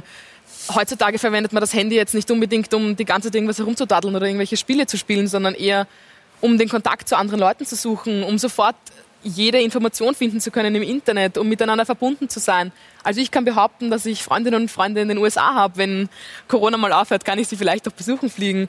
Aber aber würden Sachen, Sie sagen, dass die, dass sagen, die Nutzung sagen, einer jüngeren Generation, die Nutzung von digitalen Endgeräten durch diese Krisensituation, wenn man so will, auf eine gewisse Weise ernsthafter und irgendwie, ähm, weiß ich nicht, notwendiger geworden ist und mehr vom, vom Vergnügen zur Notwendigkeit geworden ist? Absolut. Also ich glaube, dass es definitiv eine Notwendigkeit war. Und da hat man auch total gesehen, wie die Scheren auseinandergehen. Also gerade Kinder aus sozial schwächeren Familien haben das einfach gar nicht gehabt und waren zu Hause, haben sich vielleicht den Laptop mit der Mama, mit dem Bruder und den fünf anderen Geschwistern geteilt, wo die Mama arbeiten musste, wo der kleine Bruder irgendwas für die Volksschule abgeben musste, wo teilweise Deadlines gleichzeitig zu vergeben waren. Also da hat man schon gemerkt, dass da auch soziale Gerechtigkeit überhaupt keine Rolle mehr gespielt hat im Bildungssystem. Es, es ist ein zweischichtiges Bild, das sich ergeben hat. Das eine, da haben Sie sicherlich recht, es ist aber auch das Suchtverhalten bei jungen Leuten gefördert worden, weil sie ja zum Beispiel auch nicht mehr in der Musikschule, im Verein, in der kirchlichen äh, Gruppe sein konnten ja, und Kommunikation auf das Digitale reduziert haben. Sie haben ja dieses Wortspiel äh, geprägt von Digital Native und Digital Naive. Vielleicht schauen wir uns auch kurz einen Überblick an über die Nutzungsgewohnheiten in der Digitalisierung. Kinder und Jugendliche kleben an ihren Smartphones wie noch nie. Im Durchschnitt surfen Jugendliche vom Aufwachen bis zum Schlafengehen über acht Stunden pro Tag im Netz. Etwa zum Clips schauen, zocken oder chatten mit Freunden. Bereits Babys und Kleinkinder werden mit digitalen Medien ruhig gestellt. Für 72 Prozent der unter Sechsjährigen gehören Tablets, Smartphones oder Computer unverzichtbar zum Alltag. Herr Möller, Sie haben drei kleine Kinder. Haben die Smartphones? Also ich habe drei Kinder, die sind nicht mehr alle klein. Meine neunjährige Tochter hat tatsächlich ein altes unserer Smartphones bekommen. Ja, die hat so ein Prepaid-Vertrag, also eben kein Vertrag, sondern eine Prepaid-Karte. Das wird kontrolliert. Die lässt es auch häufig zu Hause rumliegen. Ähm, die ist da, glaube ich, nicht so gefährdet. Bei unserem sechsjährigen Sohn sehe ich schon eher, dass das Thema Sucht vielleicht eine Rolle spielen könnte. Ich meine nur, wir als Eltern haben doch eigentlich gar keine andere Chance, unseren Kindern eben einen guten, einen maßvollen Umgang damit beizubringen. Denn wir kennen doch alle die Kinder, die kein Nutella essen dürfen, die nie Fernseh gucken oder am Tablet spielen dürfen. Was machen die? Die nerven ihre Freunde, wenn sie dort sind. Und sobald sie aus den Augen der Eltern sind, äh, hängen sie nur noch an den Dingern und stopfen sich die Nutella-Brote rein. Also lieber bringe ich meinem Sohn damit einen guten Umgang bei, als dass ich das irgendwie verteufele und tabuisiere. Ähm, und ich glaube auch, äh, Failure is the best way to learn. Vielleicht muss er mal ein bisschen auf die Schnauze fallen und muss mal so lange zocken, bis er Kopfschmerzen kriegt, damit ihm auch klar wird, dass ähm, das vielleicht nicht der richtige Weg ist. Auch ich, als der Gameboy rauskam in den 80er Jahren, habe ich manchmal stundenlang Gameboy gespielt. Ja, hallo, ich hänge jetzt trotzdem nicht, trotzdem nicht den ganzen Tag am Computer. Ja gut, aber Sie haben die Kurve gekriegt und ich will jetzt nicht... Ja, genau, und da muss ich eben auch drauf Acht geben. Natürlich. Schauen Sie sich die äh, Suchtbeauftragte der Bundesregierung Regierung an, die nun tatsächlich zu Recht davor warnt, dass bei 40, 50, 60 Prozent der Heranwachsenden, je nach ja. Altersgruppe, bereits Suchtverhalten da ist. Also wenn da acht Stunden, das hat mich jetzt gerade wirklich schockiert. Also ja. das ist, das ist, ja, das ist das, also ich habe auch früher mal Computer verbringen weniger ja. Zeit für die Schule als damit. Ich Aber acht Stunden auf. am Tag. Ich zeige brav auf. Das finde ich super, wenn die Lehrerin aufzeigt. Dann haben wir es geschafft. Gelernt ist gelernt. Suchtverhalten. Aufklärung. Also, es gibt zum Beispiel in Österreich Safer Internet und stell dir vor, die kommen in die Schule zu den Eltern, machen Workshops. Habt ihr gewusst, dass man Handyzeiten einstellen kann, dass es nach einiger Klar. Zeit abschaltet? Ja, ja. Äh, man erfährt, dass man gewisse Kanäle sperren kann, äh, dass man mit den Kindern auch reden kann und es ihnen bitte auch vorlebt, denn viele Erwachsene hängen auch an den Geräten. Und was mich ja, so fasziniert... Wenn die beim Abendessen auch rum Ja, ja, dann ist kein Wunder. Also, ja, und jetzt habe ich was Cooles gesehen, da gibt es Handybetten und da legt man dann das Handy hin vorm Schlafengehen. Das ist ein kleines Ritual. Und Ritual Soll man ja wegen des Blaulichts nicht. So, ja, aber das wird richtig. Oder auch die Mama und der Papa ja. legen das Handy weg und sprechen mit dem Kind. Das zu ritualisieren und das Handy bewusst wegzulegen, ist ja cool, oder? Aber schon auch interessant, dass das Ritual umgedreht wird. Also es ist das extra Ritual, ja? Ja, ist dann, dass man mit dem Kind spricht. Schon auch interessant, nicht? Das Entscheidende ist, was die Eltern als Alternative bieten. Ja? Aktive Freizeitgestaltung, Klar. mit den Kindern äh, in den Wald gehen. Also das klingt jetzt ein bisschen äh, antiquiert. Ja? Aber ich meine, Sie haben das ja schon angesprochen. Also jetzt sagt Herr Möller, er versucht halt seinen Kindern irgendwie so einen verantwortungsbewussten und sinnvollen Umgang damit beizubringen. Äh, Frau Weißen sagt, es gibt diese Möglichkeiten, da, da kommen Leute in die Schule, reden mit den Eltern. Aber Faktum ist, die Zahlen sagen, sehr viele Eltern tun das eben nicht, weil sonst käme es ja nicht zu den Zahlen, die wir da gesehen haben. Warum, warum tun die Eltern das nicht? Aus Bequemlichkeit. Aus Bequemlichkeit. Die gleichen Debatte haben, haben wir gehabt, ähm, habe ich gehabt, als mit meiner Frau zusammen als Eltern äh, mit unserem Sohn, der 1981 geboren ist. Warum haben wir keinen Fernseher?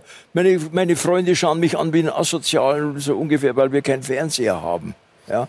Warum tun es viele Eltern? Es ist ein bequemer Babysitter. Aber ja. Bequemlichkeit, ehrlich gesagt, finde ich einigermaßen arrogant.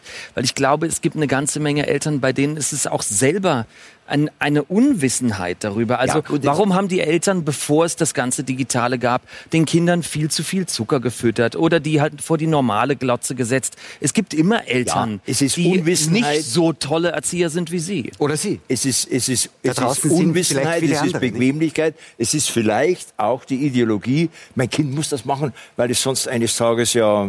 Es kann auch mal einfach der Stress sein oder dass die Eltern selber so, also gerade jetzt mit diesen ganzen Corona-Sachen, dass man wirklich selber schon so im Stress ist, dass man dann irgendwann froh ist, sich nicht ja, auch noch in allen Anführungsstrichen um die Kinder zu kümmern zu müssen. Das ist natürlich ja. Zwischendurch ist doch auch mal okay. Ich mache das auch mal. Ich knall mich auch mal vor den Fernseher und stelle mich damit ruhig. Ist doch überhaupt kein Es geht Problem. um das Maß. Wir haben gerade eben gehört und das hat sich ja bestätigt, meine These, dass die mit Schule weniger vom zeitlichen Umfang her zu tun haben als mit diesen äh, Digitalgeräten. Also ja? das würde ich jetzt nicht sagen. Ich bin teilweise den Tag von in der Früh um 6 Uhr bis am Abend um 21 Uhr gesessen, habe Arbeitsaufträge gemacht, Zoom-Calls gehabt, Unterricht gehabt. Ich hatte keine Zeit dafür. Ja, ja. Ich hatte keine Zeit dafür, de facto wirklich sechs, acht Stunden einfach nur am Handy zu Aber sein. Aber das ist ja eigentlich schon irgendwie sehr ironisch, oder?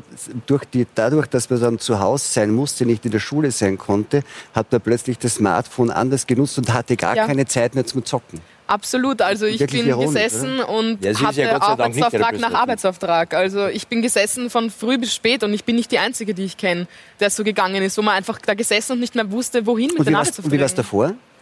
Davor, also, in, also das heißt, Sie haben auch in der Schule eigentlich mit dem Smartphone mehr gespielt als jetzt im Lockdown? Nein, also in der Schule gebe ich mein Handy natürlich brav weg, auch wenn man es mir jetzt vielleicht nicht glaubt. Klar, manchmal, wenn irgendwas ist, schaue ich auch auf mein Handy, machen die Lehrpersonen bei uns genauso, wenn sie irgendeinen wichtigen Anruf erwarten oder sonst irgendwas. Also das wird aber dann noch vorher abgesprochen. Oder wenn ich ja, nehmt bitte euer Handy raus, schaut das und das nach, wir spielen jetzt ein Kahoot-Quiz oder was auch immer. Also es wird dezidiert gesagt, wann man das Handy nehmen darf und wann nicht. Und theoretisch sollte es ja laut Hausordnung unten im Spind sein. Also. Also Sie unterrichten 10- bis 14-Jährige? Ja. Ähm, beobachten Sie, dass die irgendwie während der Unterrichtszeit mit ihren Mobiltelefonen rumtun? Ja, meine, das sollte ich mal sehen. Nein, Sie, Sie haben das Handy.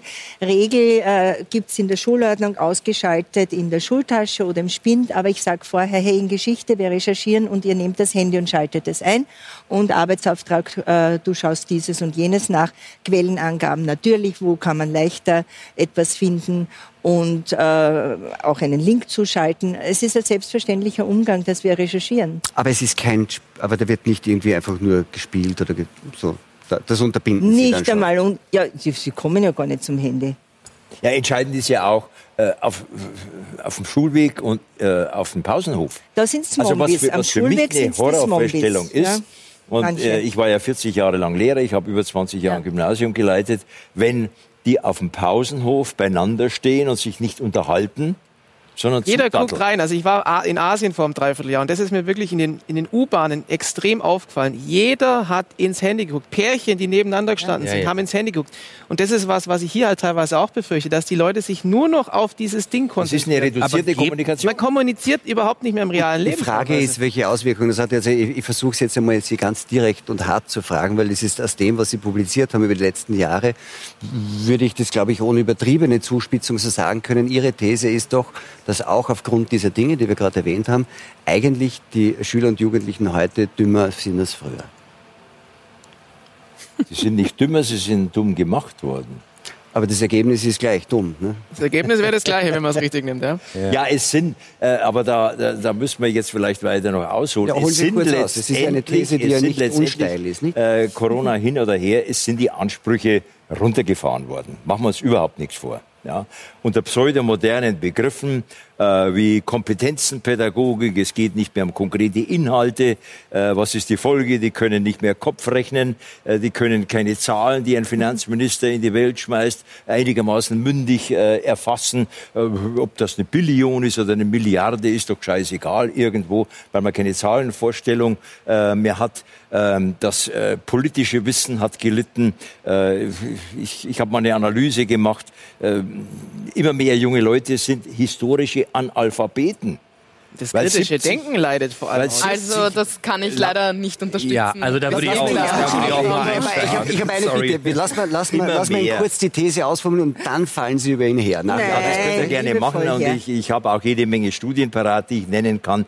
Also wenn ich feststelle, ich bezogen auf Deutschland, dass 70 Prozent der 16-, 17-Jährigen der Professor Klaus Schröder macht alle zwei Jahre die Studien von der äh, Universität Berlin, dass 70 Prozent der jungen Leute nichts anzufangen wissen mit 13. August 61, mit 17. Juni 53, keinen Unterschied benennen können zwischen einem Bundestagsabgeordneten des Grundgesetzes und einem Volkskammerabgeordneten der DDR, dann sage ich, das ist ein historischer Analphabetismus. Dann sind diese jungen Leute historisch und politisch nicht mündig, weil sie sich ständig ein X für ein U vormachen. Herr Möller sagt das einfach, aber Sie können es googeln.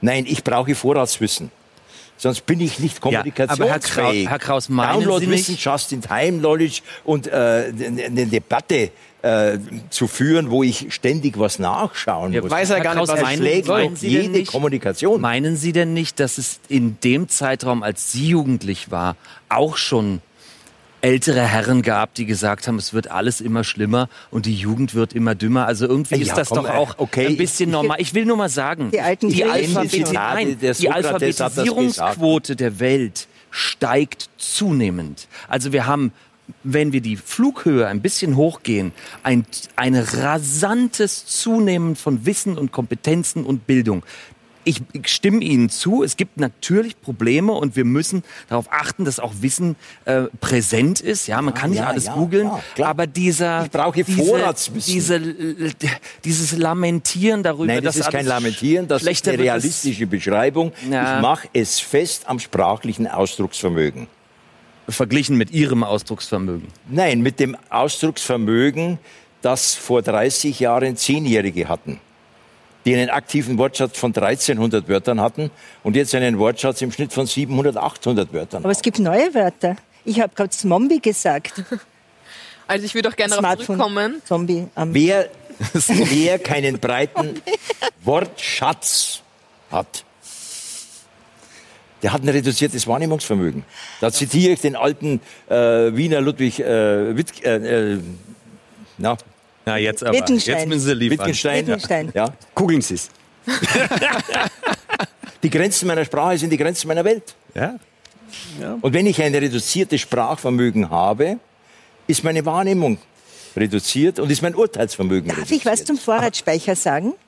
Ich ist doch schön, wenn ich mein Gehirn entlasten kann. Ich muss einordnen können. Ich unterrichte Geschichte. Früher wurde jede Jahreszahl geprüft. Es gibt kein Gehirn, das platzen würde. Anna, Eh nicht, weil wir sind unendlich lernbereit. Ja. Aber ich habe früher wurde jede Jahreszahl geprüft. Was muss ich wissen? 1740, 80 Maria Theresia, der Mozart ist auf dem Schoß gesessen, Zeitgenossen. Ich kann das einordnen ungefähr zeitlich. Wenn ich eine genaue Jahreszahl haben will, kann ich mir das nachschauen. Und jetzt zum Wissen, vernetzt denken wäre es doch vielleicht, ja, dass ich einordnen kann, dass Aber ich da brauche ich kann. Punkt auf Fixer. Zum Beispiel? Zum Beispiel Jahreszahlen und historische Namen, Nein, Epochenbegriffe. Ja schon, die ja. kriegen sie auch, die lernen sie auch. Aber ich fand das Beispiel am interessantesten, weil natürlich Sprache. Die Frage ist ja, wenn man es jetzt irgendwie zuspitzt noch einmal, ähm, sind wir dazu übergegangen, eine Generation oder Generationen von mehr oder weniger sprachlosen Kindern zu erziehen, weil die, diese massive Reduktion des Wortschatzes und dass die, dass die Wahrnehmungs- und Ausdrucksfähigkeit gegenüber der Welt schon auch was mit, mit, mit, mit, mit Wörtern, die man hat, ja. zu tun hat, die kann man ja nicht bestreiten. tut ja ein Übriges. Ja. Die ja, ja, nee, ich, ich stimme da absolut zu. Das ist, das ist natürlich richtig. Nur Sprache lebt eben. Sprache hat schon immer gelebt. Sprache verändert dass sich. die Wörter verändern, und ist ja glaub, keine Frage. Ja, aber ich, ich aber dass sie sich so stark reduzieren, ist ja, ja doch schon ein also meine Schüler haben auch gesagt, Wallah, Wallah, Herr Müller, ich gehe Schule und warum du hast keine Nike an? Und das hätten früher ähm, Schüler vielleicht anders ausgedrückt. Ähm, ich meine nur, dass wir ähm, also schon ich in meinem Alter und darüber vielleicht erst recht viele Dinge von dem, was die Kids sagen, vielleicht auch gar nicht verstehen. Die Sprache wird einfach auch schneller. Sie wird, äh, vielleicht werden auch Redundanzen gestrichen. Das kann ja sein. Also vielleicht sind Artikel überhaupt nicht mehr Präpositionen nötig. kommen schon langsam aus der Mode. Sie wird ja, rudimentärer. Sie wird rudimentärer. Sie wird einfacher. Das wird auch, also das ja? merkt man Damit auch wird das irgendwo. Denken einfacher und das Urteilen einfacher. Frau Barres, also wie ist es mit Ihnen? Ich wollte gerade sagen, ich bin die einzige junge Person von uns, die. Nein, nein, nein. Nein, also ich meine, so alt sind wir meine 18 Jahre, da bin ich gerade noch in der Generation, wo wir gerade überreden. Und Sie haben vorher gesagt, dass wir das Kopfrechnen verlernen. Also ist gar nicht so lange her, da hat unser Finanzminister 3 Nullen einfach vergessen. Also passiert auch in der anderen Generation. Es ist nicht nur bei uns so. Und ich weiß nicht, also da wird da immer können wir jetzt fragen, wer, wer bei euch äh, und bei uns Politiker wird. Gell? Aber, naja. Also ja, der Pädagoge auch, sagt, halt use it or lose it. Die nächste Diskussion. Ich finde es halt auch irgendwie schade dann zu hören, dass junge Leute gar nicht politisch aktiv sind. Ich bin zum Beispiel Vorsitzender einer Jugendorganisation, die politisch eben sehr aktiv ist, der AKS. Und das ist halt irgendwie auch für mich voll schade zu hören, dass das dann die Jugend interessiert das nicht mehr und die Jugend will gar nichts mehr wissen und uns interessiert es eh gar nicht. Wir sind so wissbegierig und wir wollen alle gerne ah. wissen und wir sind so weltoffen wie, glaube ich, keine andere Generation vor uns. Ich möchte jetzt niemanden irgendwie persönlich angreifen, aber... Nein, nein, aber die Generation halt Greta so. will alles wissen. Das, ja, das ist, und es ist auch, finde ich, wunderschön und wunderbar, dass wir einfach überhaupt wissbegierig sind und dann vergessen wir halt mal die Jahreszahl und mit dir kann ich die, die Generation Greta mit, will nicht alles wissen. Mit dir kann ich alles einer bestimmten Religion unterordnen. Ja, aber mit dir kann ich über die SDGs sprechen, Sie wissen, dass oder? ich professioneller Atheist bin. Aber jetzt geht's durcheinander. Nein, nein, Atheist, bitte. SDGs. Wir sind Den Atheismus machen wir nächstes Mal, bitte, Sie beide. Ich habe gesagt, mit dir, darf ich du sagen, kann ja, ich über die SDGs sprechen, oder? Ja, die Global Goals. Und äh, da treffen wir Erklären wir es nur für unsere Ältere, bitte, was das ist. Ja, wir haben auch eine Geheimsprache. ja? Nein, das sind die Sustainable Goals, also die Klimaziele, die gesetzt wurden bis 2030. Nee, nicht nur Klimaziele, Entschuldigung. Das ist die organisierte Weltrettung. Das sind die 17 Ziele der UN, die Richtig. größten Probleme auf der Welt zu lösen. Richtig. Und äh, das ist eine Sprache, die, da ist etwas Neues da an Vokabeln und auch an, mit an Engagement. Und sprechen wir das der Jugend nicht ab. Es gibt Engagierte, es gibt Passive, aber äh, auch hier die Reduktion. Meine eigenen Kinder sagen, Facebook ist schon lang aus, das ist was für Oldies. Und ich schaue ein bisschen mit, ah, was gibt es jetzt bei meinen eigenen Schülern, damit ich mir wichtig machen kann über Minecraft und äh, andere Dinge, TikTok, ja. Und ich weiß auch, dass es irgendwelche Tabs gibt und die ich dann sehe und die mit einem Spiel in Zusammenhang sind. Wir müssen ein bisschen mit. Und dann kann ich aber auch von meiner Welt ihnen wieder was beibringen, weil sie sagen, hey, die kennt sich aus, die kennt Minecraft. Super. Und dann kann ich wieder. Ich kann das Neue am besten befördern und auch am besten mit kritischer Sympathie begleiten, wenn ich einen soliden Fundus habe. Ja. Quer durch möglichst viele Fächer. Im sprachlichen Bereich, im fremdsprachlichen Bereich, im naturwissenschaftlichen ja, Bereich, im wirtschaftlichen Bereich. Lässt, äh, es lässt dann letztlich auch im mathematischen Bereich. Ich kann kein guter Informatiker werden, ja. wenn ich nicht ein hervorragender Mathematiker bin, beispielsweise. Ja, ja, nee, ist richtig. Ja. Also was, was mir jetzt zum Beispiel aufgefallen ist mit, mit Studenten, dass da immer mehr eingeschränkt ist, dass man kritisch miteinander diskutiert. Also jetzt diese globalen Ziele, die man da hat, kann man alles drüber reden. Aber was mir total fehlt in dieser Diskussion ist, dass man wirklich kritisches Denken in der Schule noch fördert. Und da habe ich ganz große Probleme. Da wird nach meiner Sicht eine Agenda häufig gemacht. Das und das habt ihr zu lernen. Widerspruch wird kaum geduldet. Und da ja, spreche, also. äh, spreche, ich spreche mit, mit vielen Lehrern, ja. mit Lehrerinnen als Kunden, auch jetzt in dieser ganzen, nennen wir es mal, Widerstandsbewegung, die berichten mir genau das. Dass man einfach sagt, das ist jetzt so und das habt ihr jetzt zu akzeptieren. Und das ist ja das, was wir in dieser ganzen politischen Diskussion momentan auch haben. Es wird einfach gesagt, es ist so. Es wird nicht gefragt, ist es berechtigt? Und diese Diskussion fehlt mir komplett und die fehlt mir auch in den Schulen. Und Sie meinen, die dass evidenzbasierte Debatte ist bei euch auch nicht immer nur zu 100 Prozent sauber geführt. Das also bei mir in der Regel schon, weil das mein Fach ist. Natürlich nicht, ich kann jetzt nicht für zehntausende andere sprechen, aber ich, mein, Nee, ich, ich- ich, ich schaue schon, dass ich sachlich Ich bleibe. wollte es nur gesagt haben. Das bleibt sicherlich nicht jeder. Kritikfähigkeit umso, ist umso glaubwürdiger, je breiter das Fundament ist, aus dem einer schöpft. Das Fundament unterstreiche ich. Es ist ein Grundwissen da. Ich muss ordentlich äh, das Einmaleins können. Ich muss äh, Lesefähigkeit haben. Ich muss sinnerfassend lesen können. Aber was geben wir den Kindern ins 21. Jahrhundert mit? Da brauche ich nicht die Jahreszahlen. Da gibt es die vier Ks. Kritisches Denken. Was könnte es noch sein? Kreativität. Das gedeiht nicht im luftleeren Raum. Kommunikation und Kooperation. Das gedeiht alles nicht im luftleeren Raum, sondern auf der Basis einer konkreten inhaltlichen Folie. oder auf ganz guten Aufgaben, auf Challenges. Äh, Ich bin in einem Programm, das heißt Jugend stärken, das baut auf Challenges, schon wieder so also ein modernes englisches Wort, also auf Herausforderungen. Und äh, da geht's einfach darum, das auch zu schulen. Ich meine, ich hab, Herr Kraus, ich habe den Eindruck, dass, dass, dass vielleicht jetzt an Sie die Aufforderung kommt, spielen Sie einfach mal ein bisschen World Ja. of Warcraft, dann, äh, dann wird es schon. Aber andererseits... Und dann lernen wir auch die, Aber, die Jahreszahlen. und dann lernen die dafür Jahreszahlen. Aber, aber es ist ja doch interessant, dass gerade dort, wo man so vermutet, sagen die, die, das Epizentrum dieser Digitalisierung, Silicon Valley, offensichtlich immer mehr Leute und dort darauf zurückkehren, eigentlich so in der Grundentwicklung ihres Denkens auf ganz alte Methoden zurückzugreifen. Nicht? An der Tafel wieder zu schreiben. Ich- ich- die Dinge, ich glaube, dass, dass, dass auch ich- Jeff ich- Bezos verlangt dann irgendwie gegen. A4-Blätter, keine Präsentationen mehr, keine Graphen, sondern einfach geschriebene Texte auf Ich, einem ich verkürze es A4-Blatt. mal auf die Aussage, ich habe nichts gegen Digital Natives, wenn sie umfassend gebildete Menschen sind. Das ist aber nett von Ihnen. Aber ist nicht in jeder Generation einen Prozent, ein Prozentsatz dabei, die sich weder kritisch mit Sachen auseinandersetzen, noch politisch interessiert sind, weder ein Grundwissen, einen Grundstamm an irgendwas haben, das ist ja nichts, was Neues ist. Also das war in jeder Generation so, das wird in jeder Generation Ich erwarte so das insbesondere bei denen, die tonangebend sind, die zum Beispiel Politik gestalten. Da fehlt's.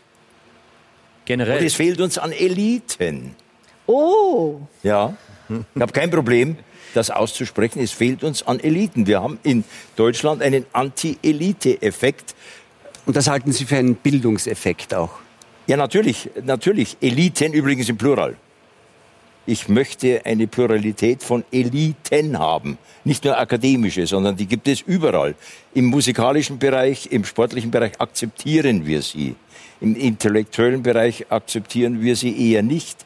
Ich möchte diese Pluralität an Eliten haben, nicht nur wegen deren Karriereaussichten, sondern weil Elite allen dient. Das ist, wie man in der angloamerikanischen Soziologie äh, es formuliert, Elite bringt einen Inequality Surplus für alle. Ja? Aber ich würde mal so einen kleinen Vorschlag zur Gelassenheit auch bei dem Thema machen. Die digitale Revolution greift super tief in unsere gesellschaftlichen Strukturen ein. Und es wäre doch fast ein Wunder, wenn es bei der Transformation hin von einer analogen, nicht digitalen Welt zu einer digitalen Welt nicht auch an der einen oder anderen Stelle ein bisschen knirschen würde, oder? Ja, dann, äh, okay, freilich soll es knirschen. Aber der alte Adam bleibt der alte Adam und der denkt nicht digital, sondern analog. Die Frage ist ja, was tut man, nicht? Ja. Wenn man, wenn man sieht, negative Auswirkungen, was tut man, um die zu verhindern und was tut man jetzt, wenn man sagen, konstruktiv sein will, was tut man, um das zu begrenzen? Ich, ich, würde, ich würde dem Herrn Möller zustimmen, die Wahrscheinlichkeit, dass die Zahnpasta der Digitalisierung in die Tube zurückgeht, ist relativ gering, nicht? Also das wird nicht passieren. Ja, Haben also Sie- Sie- schaffen es irgendwie in der Tube ein Vakuum herzustellen. Ja. Ist auch nicht wünschenswert. Es gibt ja auch total viele Vorteile und die müssen wir auch nutzen. Also es wäre ja total dumm, wenn wir dieses vernetzte Wissen, was wir alleine äh, durchs Internet geschaffen haben, jetzt auf einmal nicht mehr hätten. Ich gebe Ihnen ja total recht, dass wir einen klugen Umgang damit erlernen müssen. Äh, ich gebe Ihnen auch recht, wenn wir sagen, wir brauchen bei den Leuten idealerweise ein Fundament an Wissen und da hat unser Bildungslehrplan durchaus auch noch ein bisschen Nachholbedarf. Aber ich würde doch eher die Chancen sehen und ich würde auch mit dem Blick auf junge Menschen eher von Empowerment sprechen. Also eher davon, sie zu bestärken darin, Leute, euch steht eine fantastische Welt zur Verfügung. Ihr habt eigentlich alles, was man braucht. Lasst uns mal gemeinsam was draus machen mit unserem ihrem alten Wissen und mit euren neuen Skills, anstatt sich hinzustellen und zu sagen, ach, Deutschland verdummt, das äh, geht mir Das irgendwie gegen, Quatsch. gegen Strich. Ich habe doch deutlich gesagt, die Basis, um auch mündig, ich sage es nochmal, medial mündig mit solchen Dingen umzugehen, ist eine solide Bildung im Ja. sprachlichen Bereich, im fremdsprachlichen Bereich, im naturwissenschaftlichen, im ökonomischen und so weiter, weil das die Voraussetzung ist, auch für kritisches Denken, für Ja, ich differenziertes Denken. Kritein, das äh, griechische Wort Kritein heißt unterscheiden. Das wird können. keiner bestreiten. Ich Ja. muss viel wissen, wenn ich mündig sein will. Unwissenheit ist Stärke. Aber ich kann mir doch so Kennen Sie den Wissen Spruch? Ja, Ja, aber- erwerben. Unwissenheit kann ist schon, aber ob man es dann tut, Ja, ja, weil das ist aber ja meinen Sie denn- sagt, den sagt der Big Brother bei Orwell. Ja, aber meinen Sie Und denn, wer dass wir nichts mit- weiß, muss alles glauben. Meinen Sie denn, dass wir mit Autorität dahin kommen, den Leuten wieder was beizubringen? Äh, Nicht mit Autorität. Ja, aber den Eindruck Man muss es- bei Ihnen. Es, äh, Wie macht man das? Das ist ja Sie die Frage. Wie macht man das? Zum Beispiel, indem man Geschichte, Mathematik, Physik, ja, attraktiv darbietet. Da brauche ich nicht unbedingt eine digitale Simulation. Das kann ich auch, fächerübergreifend. Da brauche ich Thema Lehrer, leider haben wir machen. zu wenig davon, Brauche ich die spannend über solche Dinge erzählen und? können. Da vergessen Schüler jede Ja, aber Warum sprechen Sie uns das ab, nur weil es das Digitale gibt? Storytelling ist eine tolle Sache und ich kann viele Schmankerl erzählen in Geschichte, aber ich kann auch zusätzlich ein tolles Video Sie sagen einspielen. das Ein, zusätzlich. Sie geben, mir, Sie geben mir recht, ich habe gesagt, das Digitale ist ein Additum. ja, ein Tool. Ja, ein aber manche Werkzeug. tun so, als sei es der Ersatz und die totale Nein, Revolution von Bildung. das- Da sind Sie bei uns ganz falsch. Und was spannend ist, das mag auch jede Schülerin und jeder Schüler anders empfinden. Also es gibt ja durchaus auch Lehrer, die hören sich unheimlich gerne sehr lange reden. Ich auch, ja. Ja, äh, und äh, am Ende sitzen alle so Ja, ein gut, bisschen also da und denken jetzt, sich, jetzt, ja komm. Jetzt mal langsam. Wir haben, äh, jetzt rechne ich mal hoch, in äh, Deutschland und Österreich zusammen 12 Millionen Schüler. Die sind nicht alle gleich. Und wir haben in Deutschland und Österreich zusammen 900.000 Lehrer und die sind auch nicht alle gleich. Und die 900.000 Lehrer im deutschsprachigen Raum, gut, wenn man die Schweiz noch mit dazu nimmt und Südtirol wären es wahrscheinlich eine Million äh, Lehrer, sind nicht alle pädagogische Helden und Heilige. Nö, nö. Wie auch nicht alle Ärzte, wie auch nicht alle Rechtsanwälte, wie Ja. auch nicht Wie alle. auch- Nur, dass es halt bei Lehrern stärker auffällt. Okay. Ja, ja. Ja, freilich. Aber würden Sie wirklich sagen, das Problem, das Sie beschreiben, ähm, ist ein Problem der Lehrer? Nein, es ist. Äh, es sind zuletzt Bücher geschrieben worden, auf den Lehrer kommt es an.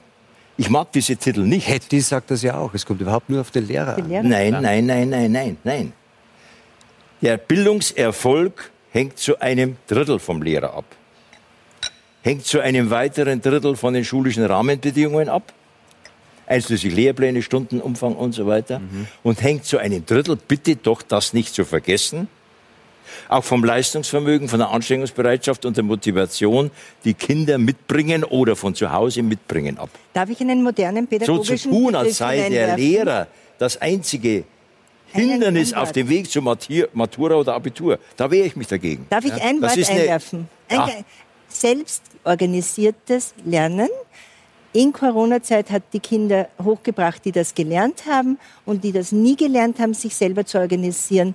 Die sind auf der Strecke geblieben, sagt eine Studie der Bildungswissenschaft, wissen wir alle. Was bringe ich Ihnen jetzt als Lehrer bei? Nicht, dass ich der große Held bin, der alles weiß, sondern wie lernst du lernen? Was, wie kannst du dir Wissen erarbeiten? Wie kannst du dir, dich selber organisieren? Das ist unsere Kernaufgabe, nicht der großartig zu glänzen. Ich kann eine Stunde aus dem Stegreif erzählen, ja, aber wichtig ist, dass die Kinder sich selber organisieren.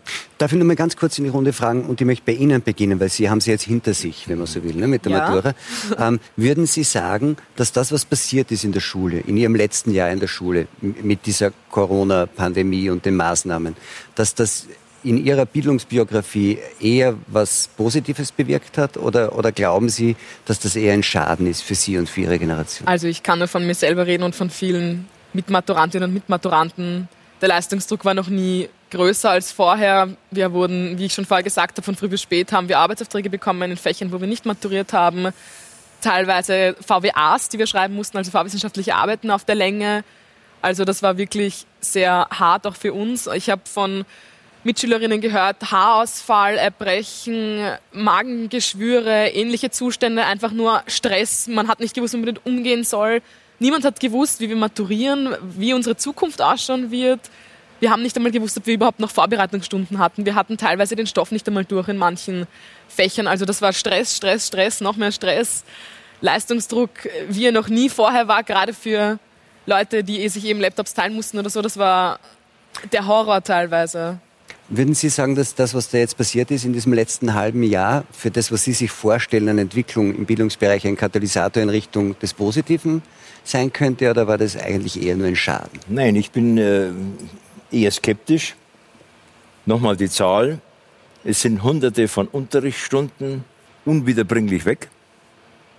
Die holt man nicht einfach auf in die nächsthöheren Jahrgangsstufen, wenn jetzt wirklich das bevorende Schuljahr äh, einigermaßen äh, ordentlich verläuft, wird man das nicht aufholen. Insbesondere bei äh, Kindern aus bildungsfernen Schichten.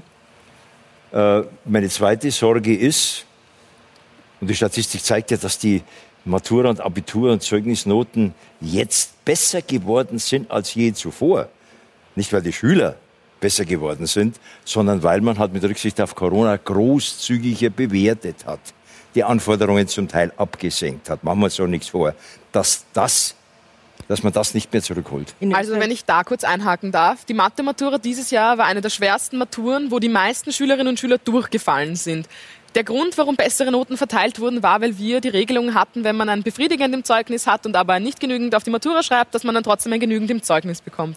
Das nur mal irgendwie mal klargestellt. Also es war absolut kein lustiges Jahr für uns Maturantinnen und Maturanten. Ne? Also die Anforderungen sind nicht gesunken. Sie, Sie haben jetzt den direkten Vergleich und steigen Sie wieder ein ins Schuljahr. Glauben Sie, dass das, was passiert ist im letzten halben Jahr, aus Ihrer Perspektive wirklich auch im, im, schulischen Alltag ein Katalysator in Richtung des Positiven sein könnte oder, oder sehen Sie es eher? In beide Richtungen. Und ich sage es jetzt wieder, wenn ein Kind vorher gelernt hat, sich selber zu organisieren, dann ist es auch besser und sogar oft gestärkt hervorgegangen. Wenn das dein Kind nicht gelernt hat, dann ist es auf der Strecke. Also es hat die geblieben. Unterschiede deutlicher gemacht. Die Unterschiede deutlicher gemacht und gerade ich habe Kinder aus sogenannten bildungsfernen Schichten. Ich bin, wir sind ja die einzig öffentliche Mittelschule im 18. Bezirk und es hat die die Ungleichheiten noch verstärkt, denn ein Kind, äh, eine Familie, wir haben äh, eine App, die Anton-App, ja, äh, wo man mitschauen kann, da haben sich oft Kinder ein Handy von der Mama geteilt. Jetzt haben wir von Wien Leihlaptops bekommen